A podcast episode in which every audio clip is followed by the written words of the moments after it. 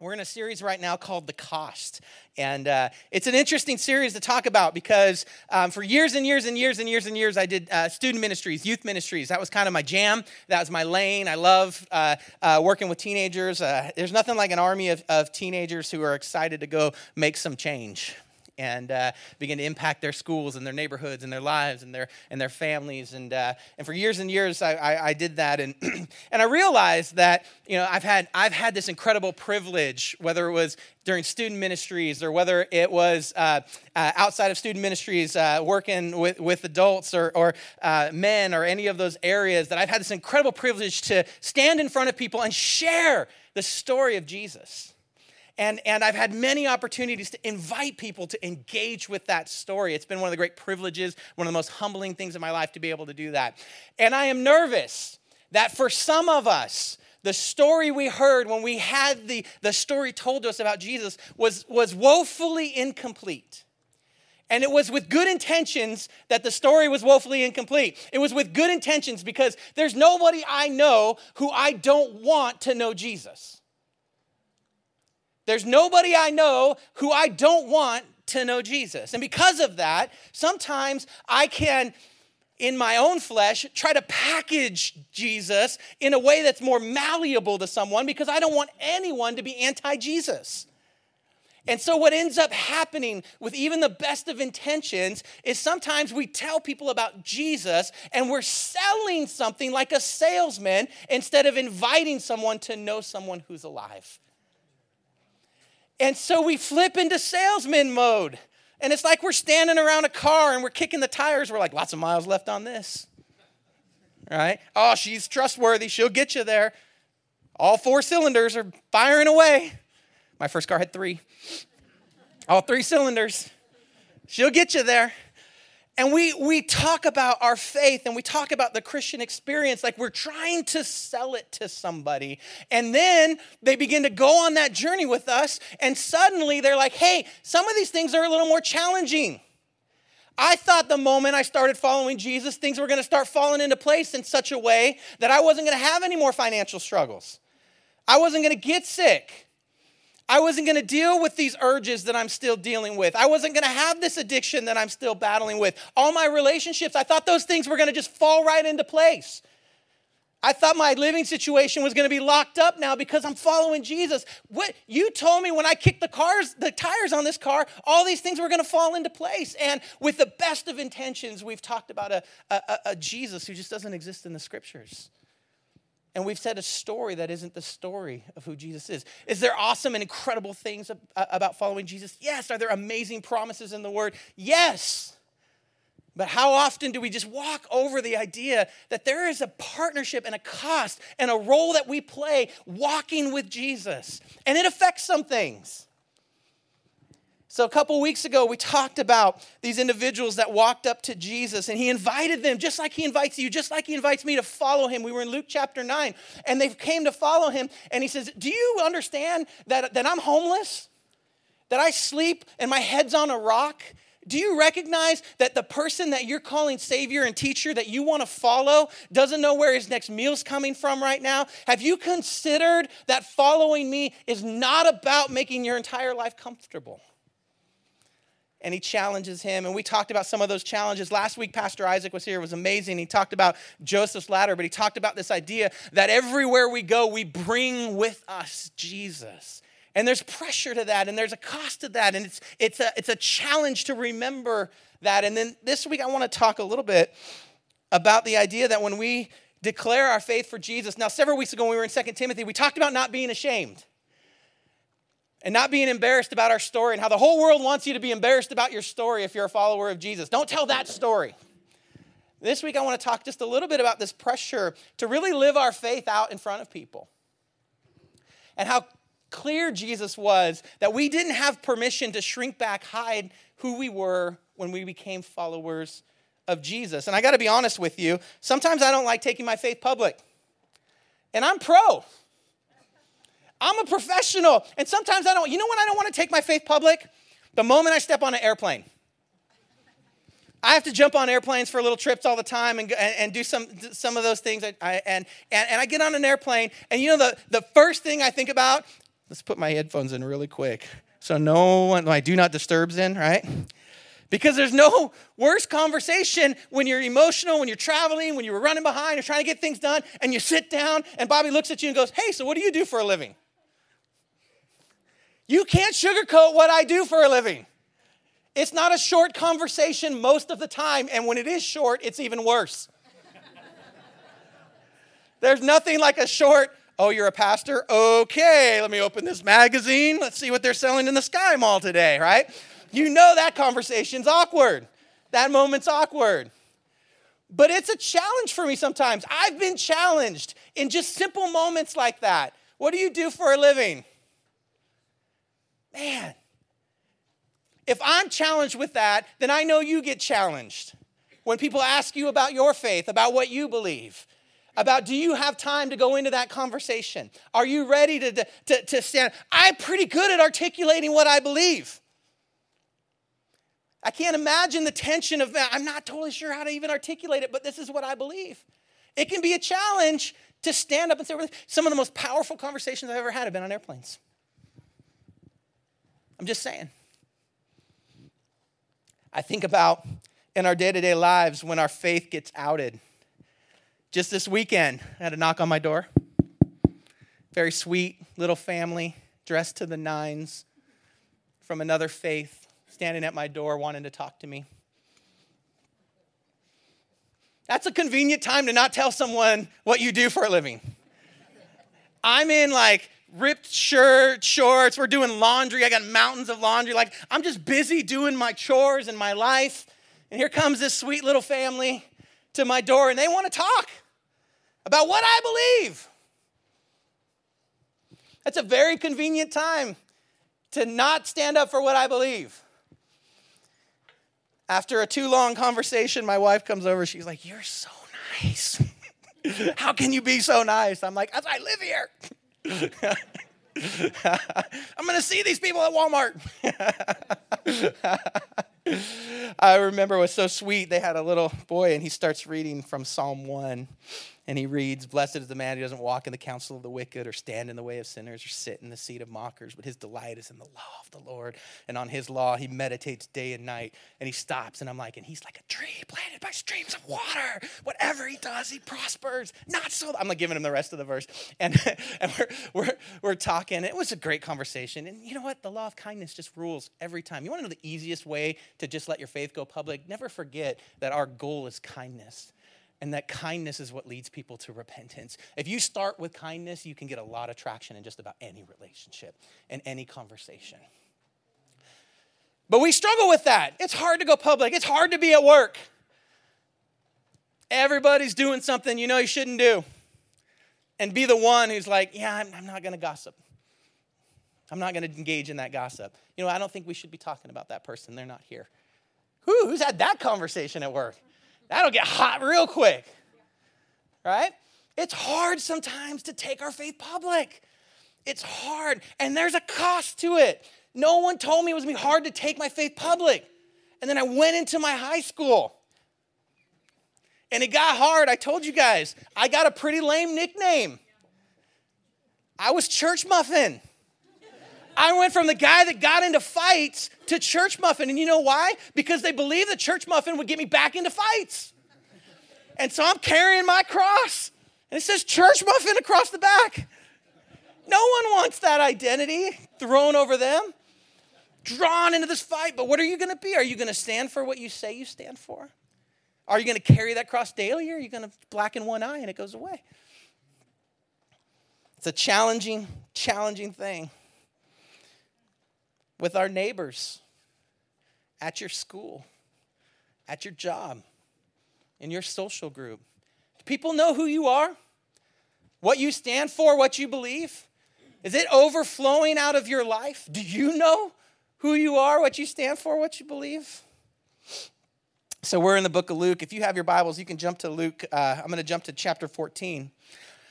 And it's been this incredible journey that Jesus has been on. He's gathered disciples, he's sent them out, they've come back, he's told the story. People are beginning to experience this incredible relationship with him. In Luke chapter 9, we noted that there's a pivot and Jesus starts moving towards Jerusalem. He is on a date with the cross. He knows it's coming. And on the way, crowds come and then crowds disperse. He's traveling. Largest crowds have come. Sometimes they've stuck around, sometimes they've left.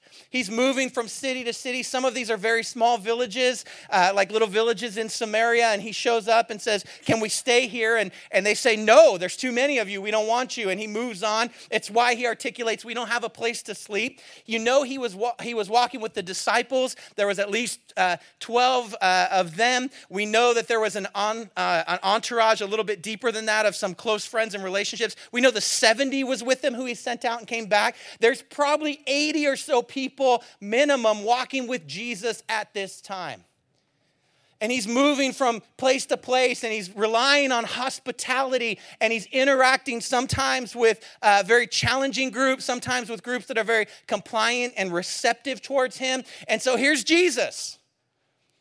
And in Luke chapter 14, we see this incredible picture. I'm gonna, I'm gonna paraphrase the front half and then jump ahead. He sits down to eat with, uh, with some religious leaders.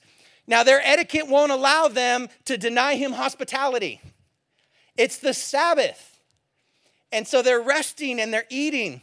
And he notices that there's someone there who's got swollen legs and has a problem and difficulty walking. And he challenges their religious spirit. He says, Is it okay to heal this guy on the Sabbath? And they look at each other like, we don't have an answer for that because if we say no, we're not compassionate. If we say yes, we're not law followers. So our best option when we don't know what to say is to say nothing. And Jesus, again, teaching that the law of kindness is what, what guides and directs his hand, heals him. They you decide to hold that against him then he begins to teach them and he says he says okay i see we're at this table here and every table that's set up this way has some spaces of honor. And you guys have positioned yourselves according to rank. Most important here next important here next important here. And we've we've come here there's a lot of people with me but the table is only laid out according to positions of honor and so he challenges them on their whole paradigm of how we respect and treat people. And he says, This isn't, this isn't how it works in the kingdom of God. And he goes, Let me tell you a story. There's a guy and he throws a banquet. And he throws a big party and he invites all the guests of honor. And the guests of honor make a bunch of excuses. Their excuses are pretty lame. I got a work issue.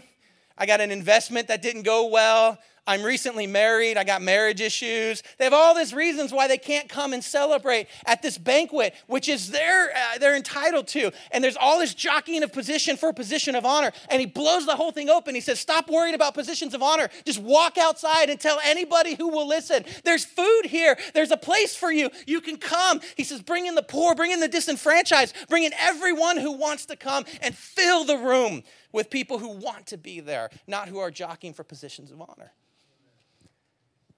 So this religious group hears this and they're, they're living in this tension.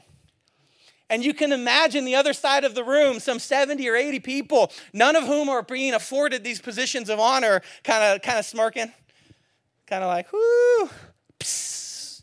score one for the good guys, right? In their face. Here's Jesus, like, you guys are jockeying for positions of honor, won't even accept this incredibly free thing that's given to you. So I'm going to give it to everybody else ah, home team wins. And then he turns and it, the conversation pivots. Verse 25 large crowds were traveling with Jesus. So he's, he's there with these large crowds. He's just had this conversation about how every single soul is invited, that the banquet is open. The Father set the table. We can all come. And he turns to them and he says, He's got all these crowds. He turns to them. He's like, Listen up. If anyone comes to me who doesn't hate their father and mother, wife and children, brothers and sisters, yeah, even their own life, such a person cannot be my disciple. Uh, Jesus.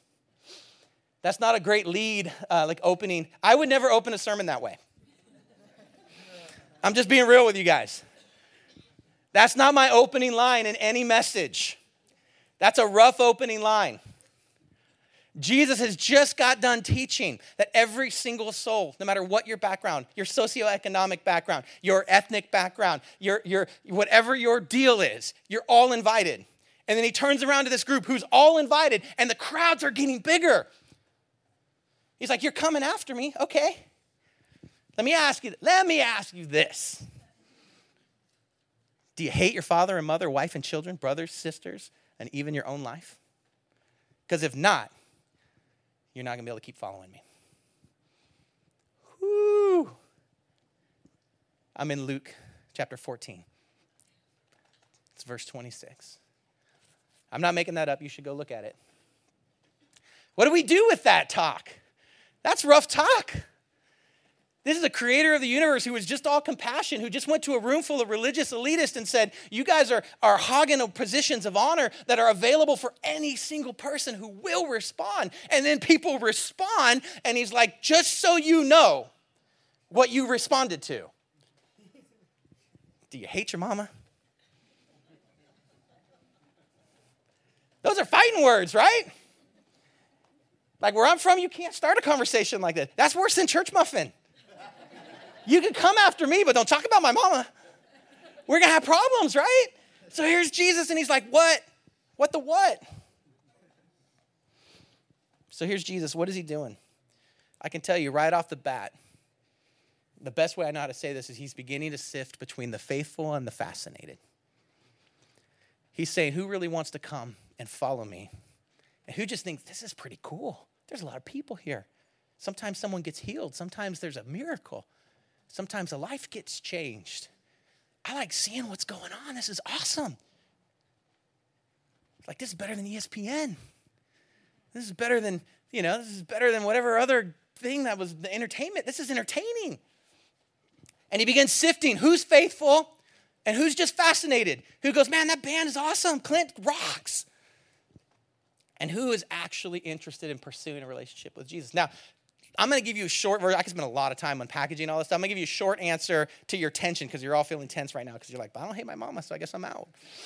Some of you are sitting next to your mama and you're like, eye contact forward, eye contact forward.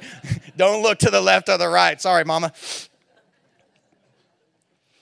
This is part of kind of this Eastern culture and way of speaking. There's some things here that you have to understand and they're nuanced. There's a lot of uh, uh, big talk in order to make a point, sometimes very heavy illustrations. But let me give you the, the, the, core of what he's trying to say here. He's trying to say if you're not so committed to me, if your love for me isn't so great that by comparison, your love for everything else looks like hate, then you don't really love me. Let me give you an example because we do this all the time. I'll pick something you guys hate so it's easy. I love the Niners, right? I love the Niners. I got Niner gear. I, I, I, love cheering for the Niners. A lot of my best memories as a, as a kid were watching us celebrate championship after championship after championship after championship after championship. Like, I love the Niners, right? But if you were to take my love for something that's good, that's great, the Niners, and compare it to my love for my kids. By comparison, this looks like hate. The, the cap on this love is nowhere in the same conversation as my love for my kids. It's not even the same thing. It's the same word, it's the same principle, but it doesn't even measure on the same scale. And Jesus makes this over the top illustration to catch this attention of this crowd who are like, we like this guy. He busts up on the on the elite. He has no problem speaking truth to power. We love that idea, right? He goes right to the powerful and he's like, you guys are jockeying for position. You won't, you know, you care more about if your if your uh, oxen falls in a hole than if a person's harmed, if it gets in the way of your religious beliefs. He's like, we love a guy who just uh, puts his finger in their face and doesn't back down. That's awesome. We're all excited about it. Yeah, Jesus, yeah, Jesus. And he's like, wait a second. Are you just fascinated by this, by this thing that you see happening, or are you faithfully open to following me? Because if you are, the love you have for me is going to be on a scale that's so high that nothing else will even compare to it. I got to keep moving. We're never going to get done. I know the first time I had to deal with this. Some of you are here today. I, I can't, I, I, gotta move, but I can't move on because it's, too important. Some of you are here today, and your faith in Jesus has cost you relationship with family members. There's people who are family, maybe moms and dads, even, maybe brothers and sisters, maybe cousins. And your relationship with Jesus, your willingness to stand for Jesus, has cost you relationally with them. They said, I don't, I, I can't subscribe to that. I think that that means this, and I think that you're this if you do that. And it's cost you that. So it's not as abnormal as you would think to imagine that, because you can put yourself in that situation a little bit, right? Some of you, you be careful. I'll just say it. Some of you have family members who are professing faith, but their style and approach is a little bit different than your style and approach. And that's enough to rip the whole thing apart. And Jesus is saying, Your faithfulness to me has got to be the thing that supersedes every other. I'll stop right there. Otherwise, I get stuck here. Uh, where am I at? Verse 27? Man, I'm not far at all. Okay, and whoever does not carry their cross and follow me cannot be my disciple. And we talked about this in Luke 9, he mentioned the same idea. He's constantly telling the crowds that you will be required to take your faith public. Carrying your cross was a public thing. It invited shame and tension and pressure. People knew if you were carrying your cross that you were marked for to be condemned to death. It would be like walking around with an electric chair on your back. It would get people's attention.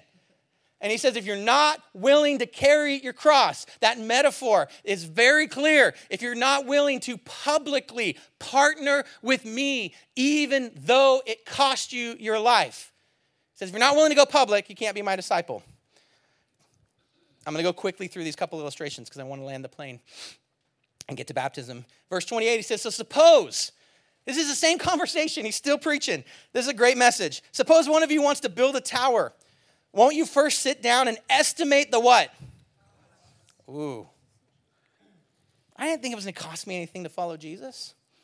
He says, Won't you first sit down and estimate the cost and see if you have enough money to complete it? For if you lay the foundation and you're not able to finish it, everyone will see and ridicule you. He says, You're going to be public either way. Everyone will see and ridicule you. And they'll say this person began to build and wasn't able to finish. They'll say this guy started with Jesus and wasn't able to finish. He says, if you are really in, then you should take the long look at what this means. How will your life have to be different? How will your relationships have to be different? How will your financial per- picture have to be different? How will your resources and your time management have to be different? Have you considered the cost? Do you realize that it is going to be a lifelong journey of learning and growing and kindness and loving others? Do you realize that that is all part of the package? And if you don't sign up for that package, eventually you'll tap out and people will see and go, look at that guy. He was never serious about Jesus. Look at her. She professed. She got in my face and told me I had to live right. Look at her. She didn't even keep living right. Jesus says, don't do that. I wanted to give you some history about towers that fell at that time. They all were familiar. There was a Colosseum about three years before that, about nine kilometers north of, uh, of Rome, had collapsed. And so it was a common story in, his, in this era that, that you don't start to build something. And what happened was they ran out of money, so they went cheap, and 20,000 people died.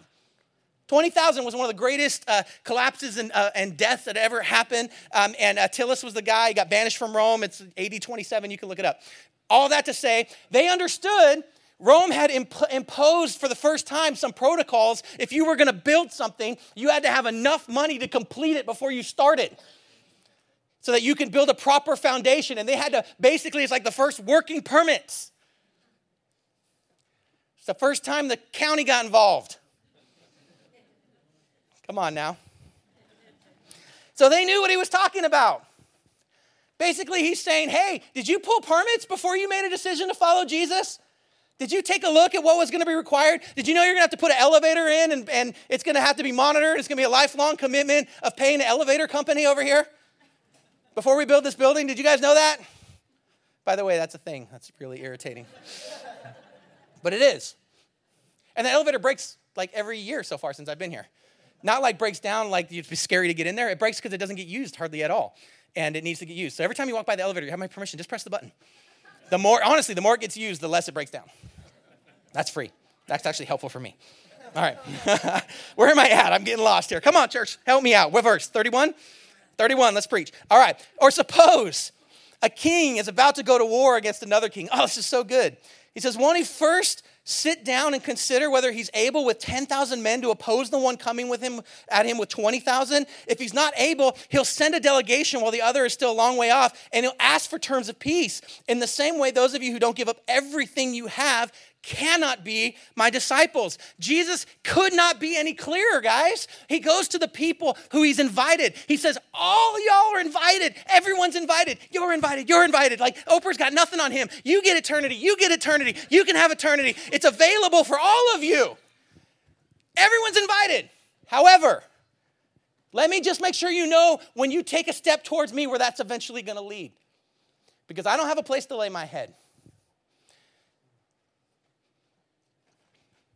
I want you to understand that I'm headed towards the cross, that this is going to end in a bloody mess.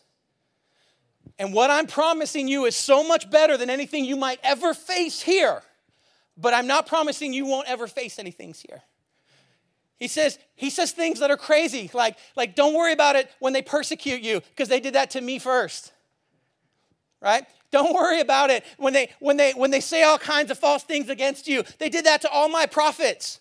You're in good company when they do that. That's going to be your new normal. He said, I'm going to send you out like sheep among wolves.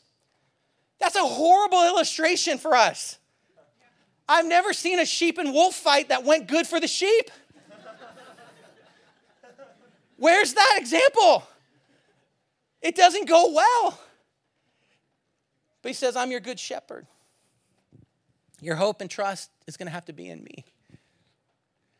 So why are we selling something different that there's it's not going to be any work? Just say just say a simple prayer. Can I just be honest with you? I can't find the simple prayer anywhere in this book. I keep looking for the simple prayer where Jesus says all you have to do is say a simple prayer and then nothing in your life has to change. Just make sure you buy your insurance.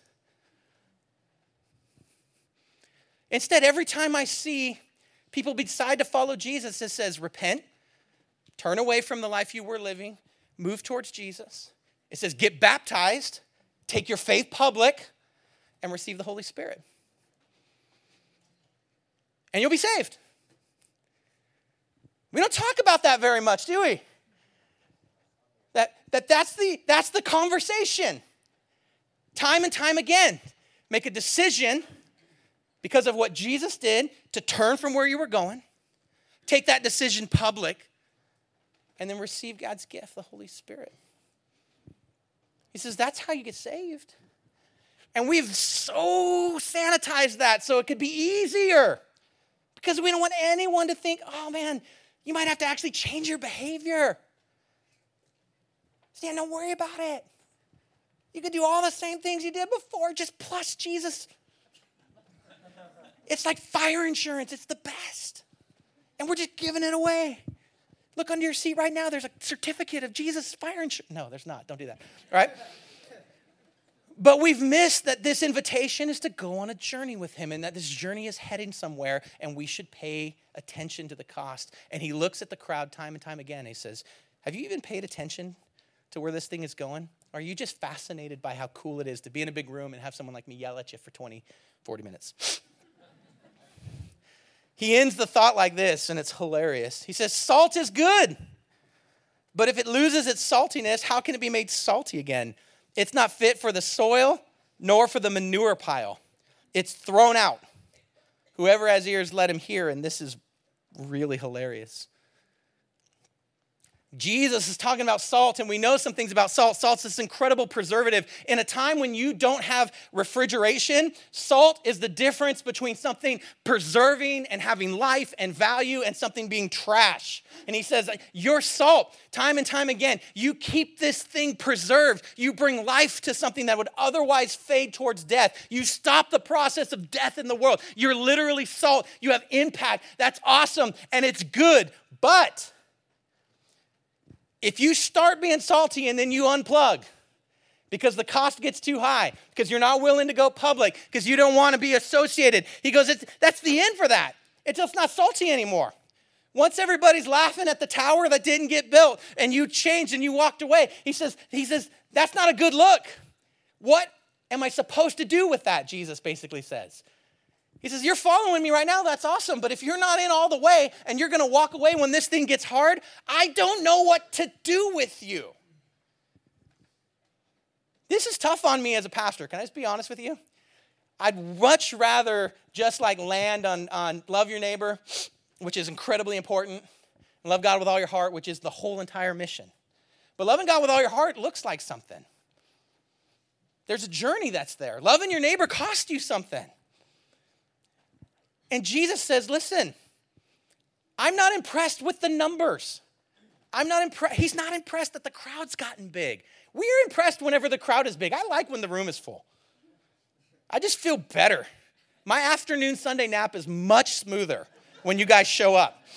I'm just saying, that's real talk from the preacher, okay? I love when you guys are here.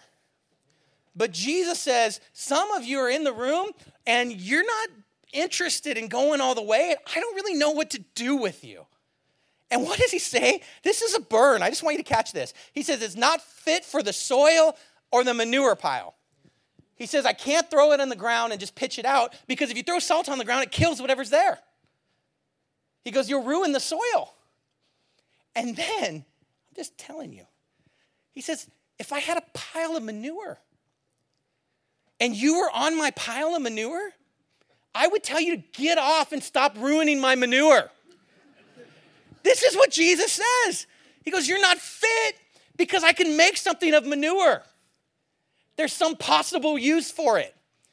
If you're following me, but you're not in to go the long distance, I don't really know what to do with you.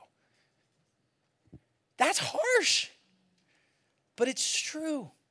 Those are words that are written in red. That yellow up there, that's red. Because if I put it in red, you couldn't see it. He says, I don't, I don't have anything for you if you're not in all the way. I don't have anything for you if you're just checking it out. If you're just fascinated and you like being in the crowd, you're all invited. Everyone can come. But I don't have anything for you if you're not in. I don't know what to do with you. I, if I threw you out, you'd ruin the ground. If I threw you in the manure pile, you'd, you'd, you'd make poop contaminated. Like that's a harsh spot to put people in, but he, and this is how he this is the message. It's over. He's done preaching here. It isn't so say a prayer and get your life right. He's saying make a decision. Make a decision.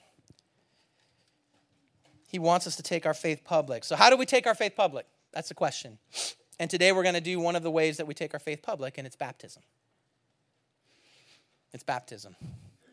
I'm going to give you just a couple verses about baptism, and then we're, we're going to be there. We're going to land the plane. Uh, Romans chapter 6, verse 4 says, We were therefore buried with him through baptism into death, in order that just as Jesus was raised from the dead, the glory of the Father, uh, through the glory of the Father, we too may live a new life. He says, Listen, we get baptized and it's it's a outward sign of saying hey we're willing to go down into the grave be dead to our old self just like you. This is the end of the journey right? This is the side of the cross. We're going to go down. So so it symbolically means we're going to go down into the water saying that's the end that's a wrap for the way we were living the direction we were going and we are going to come up and live a new life just like jesus Colossians 2:12 says, "Having been buried with him in baptism." This is Paul teaching, "in which you were also raised with him through your faith in the working of God who raised him from the dead." He says, baptism is just how we say we're done messing around. We're moving from come on now, fascinated, we're moving to followers and to faithful. So how did the early church respond to this? I'm going to I'm going to land the plane I think right here.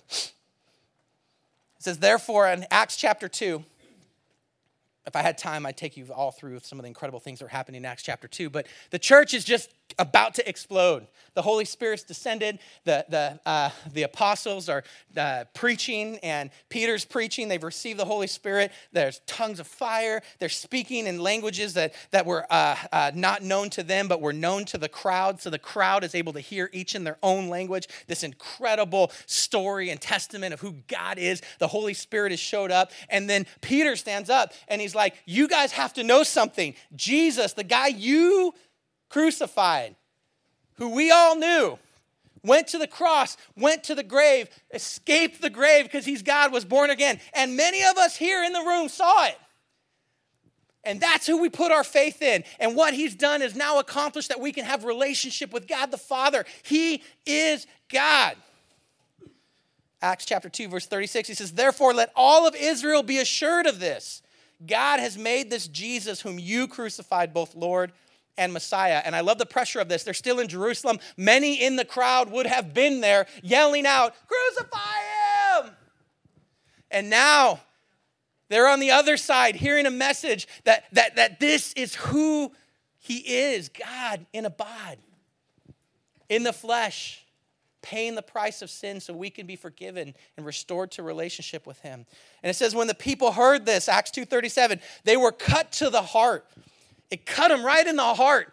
They were like, oh, we're the same guys who were over here saying, crucify, crucify. And now we're over here going, oh no Oh no, we've missed it. And it says they were cut to the heart, and they said to Peter and the other apostles, Brothers, what do we do? What shall we do? Our whole life up until this point was pointed one direction, and now we're aware of who God is and what He did. What is our response? And so Peter replied, Repent, here it is. Get baptized, how many of you? Let's read that together. Repent and get baptized, what? Every one of you. In the name of Jesus Christ for the forgiveness of your sins, and you will receive the gift of the Holy Spirit. He says, Every one of you needs to do it. Now, listen, I'm going to. I'm going to leave here in just a second and we're going to worship, but I got to have a quick conversation with some of my friends in the room. I'm not calling anyone out, even if I know your story, because there's many of you who have this story. You've made a decision to follow Jesus at some point and you just didn't get baptized. Or you got baptized before you made your decision to follow Jesus. And maybe, maybe you were kidding. Listen, I think it's a beautiful thing that, that, that families who care so much about their family want their kids to get baptized. And do, like, I don't think there's any malice in any of that.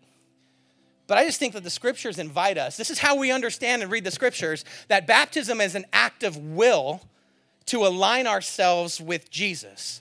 And if you got baptized and it wasn't an act of your will, then I would invite you every time we do a, bapti- a, baptism service to consider getting baptized as an act of your decision to take your faith public. Now, listen, can we just be real? We live in a culture where you have very little risk for taking your faith public. Your major risk is maybe some of your relationships will ostracize you. But there are places in the world right now I know stories where people get baptized and then they get executed because they took their faith public. And Jesus is saying, Have you considered the cost? How important it is to me that you go public with your faith. And now, we can get into some theological debate right here, and I'm to win the debate in just a minute. But let me just acknowledge there's some debate depending on your culture and where you come from, and I'm okay with the debate. I'm not even saying I'm right, I'm just to win. Okay? The debate is so, so what does that mean? Do I, what if I got saved? I've already received the Holy Spirit. What's the point of getting baptized? And I'll say, okay, I hear you. Or I got baptized, but I never got the Holy Spirit. I'm not sure if I got the Holy Spirit. And okay, I hear you. I hear there's a conversation. So, well, or did the Holy Spirit show up like the moment I get baptized? Is it the moment I come out? Or how does that work? When's the timing? Okay, I hear you. There's some debate. I got you. There's tension there. Or um, I, I, I think that you should get baptized by sprinkling and not by fully plunging. Okay, I got you. I hear, I hear all of what you're saying. I look at the Word of God, and my question is where did they have this debate? There was no debate at all when Peter stood up and said, If you want to become a follower of Jesus, if you're in, then repent, get baptized, and receive the Holy Spirit. It was available, it was instantaneous. I have a tension here because as a pastor, I like to teach a lot, right? It's exciting. And I used to think that you had to do like three weeks of baptism classes and like make sure everybody knows, just like premarital counseling, right? Let's make sure you know what you're getting into. And then I look at the Word of God and they just don't do it that way. People hear the truth of who Jesus is and they respond and they make a decision and they say, I'm gonna repent. I was going this way, I'm gonna go this way. I'm going to move towards Jesus. And I'm so committed to it that I am going to take my faith public. I'm going in and I'm going to take the plunge. And then the Bible says that you'll receive the gift of the Holy Spirit. That's the story. And we can really unpack that, but we don't have the time except for to say this it's a gift, and God provides it as a out, inward and inward expression of the outward expression. He goes, You do the inward thing and make a decision for Him, and then He gives you the inward peace that you need. And it's there to give you power, and it's there to give you strength, and it's there to give you confidence. It's there so to produce the fruit that God's promised. It's there to stir up gifts to, to accomplish what God's called you to do. That's who He is, that's who the Holy Spirit is. He says, All that's available to you. So, some of you are tense because you're like, Well, I didn't really do it that way. Okay. Well, as I understand it, he says, Repent, be baptized, every one of you, receive the the gift of the Holy Spirit. And it says, and the promises are for your children and for all who are far off. And it says, with many other words, he warned them and he pleaded with them, save yourselves from this corrupt generation. And it says, those who accepted his message were baptized. And about 3,000 were added to their number that day. Now, this is hilarious because many of you haven't been to Jerusalem. There's not like a river right there or a giant lake, right? For them to get baptized, they had to get in line and deal with some pools of water that were available that they could get baptized in. This, to baptize 3,000 people, probably took all day, right? It wasn't like the ocean was right there and they just waited out in groups of like 20 and 30 and 40 and 50. They had to line up.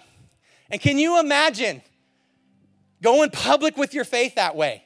Getting in line, pulling a number. In about three and a half hours, I'm taking the plunge. Right? Oh, I see Susie up there.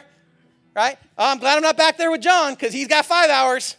About three and a half hours. Oh, there's a step. Like three hours and 28 more minutes, and I'm getting baptized. And you imagine the traffic walking by and the people walking by. What are you doing? I heard the story. Let me tell you about Jesus. I'm so excited. You can't do that. You're Jewish and you killed this guy. I don't care about that. I'm not who I was. I'm going forward. I'm a new creation. I am in Christ. I'm taking my faith public. I'm getting baptized. And they waited and they took the plunge. So, we're going to sing in a minute. I'm going to walk out this way and I'm going to walk back in this way. And we got, I think we have five that are back here ready to get baptized. I think there's more in the room that are ready to get baptized. I got some extra t shirts here from like our softball league that if you need a free t shirt, I'll give you one. I got some extra towels. I did it at the end of service so you can just like be wet and leave and it's fine. You won't have to sit in your chair. But I'm going to invite you to stand. The scripture says Peter stood up and said, Repent, make a decision, an act of your will to partner with God and move away from whatever you were moving towards. Get baptized and receive the Holy Spirit. So, Jesus, that's our heart. That's our cry. I pray for every soul in this room who's hearing that message for the first time. Today, I'm not going to invite people to make a prayer, but I am going to invite people to make a step. And if there's anyone in this room who's thinking, yeah, that's probably me, and I didn't wear the right thing. I don't think they were wearing the right thing. What about my cell phone? You got a friend who could carry your cell phone. But today is the day. I got baptized when I was a kid, and it just wasn't my will, but you know, I'm pretty sure that just counts. This is about taking your faith public in this moment. I just pray you'd stir hearts, you'd change hearts, and you'd draw us to you. In the holy name of Jesus, amen and amen.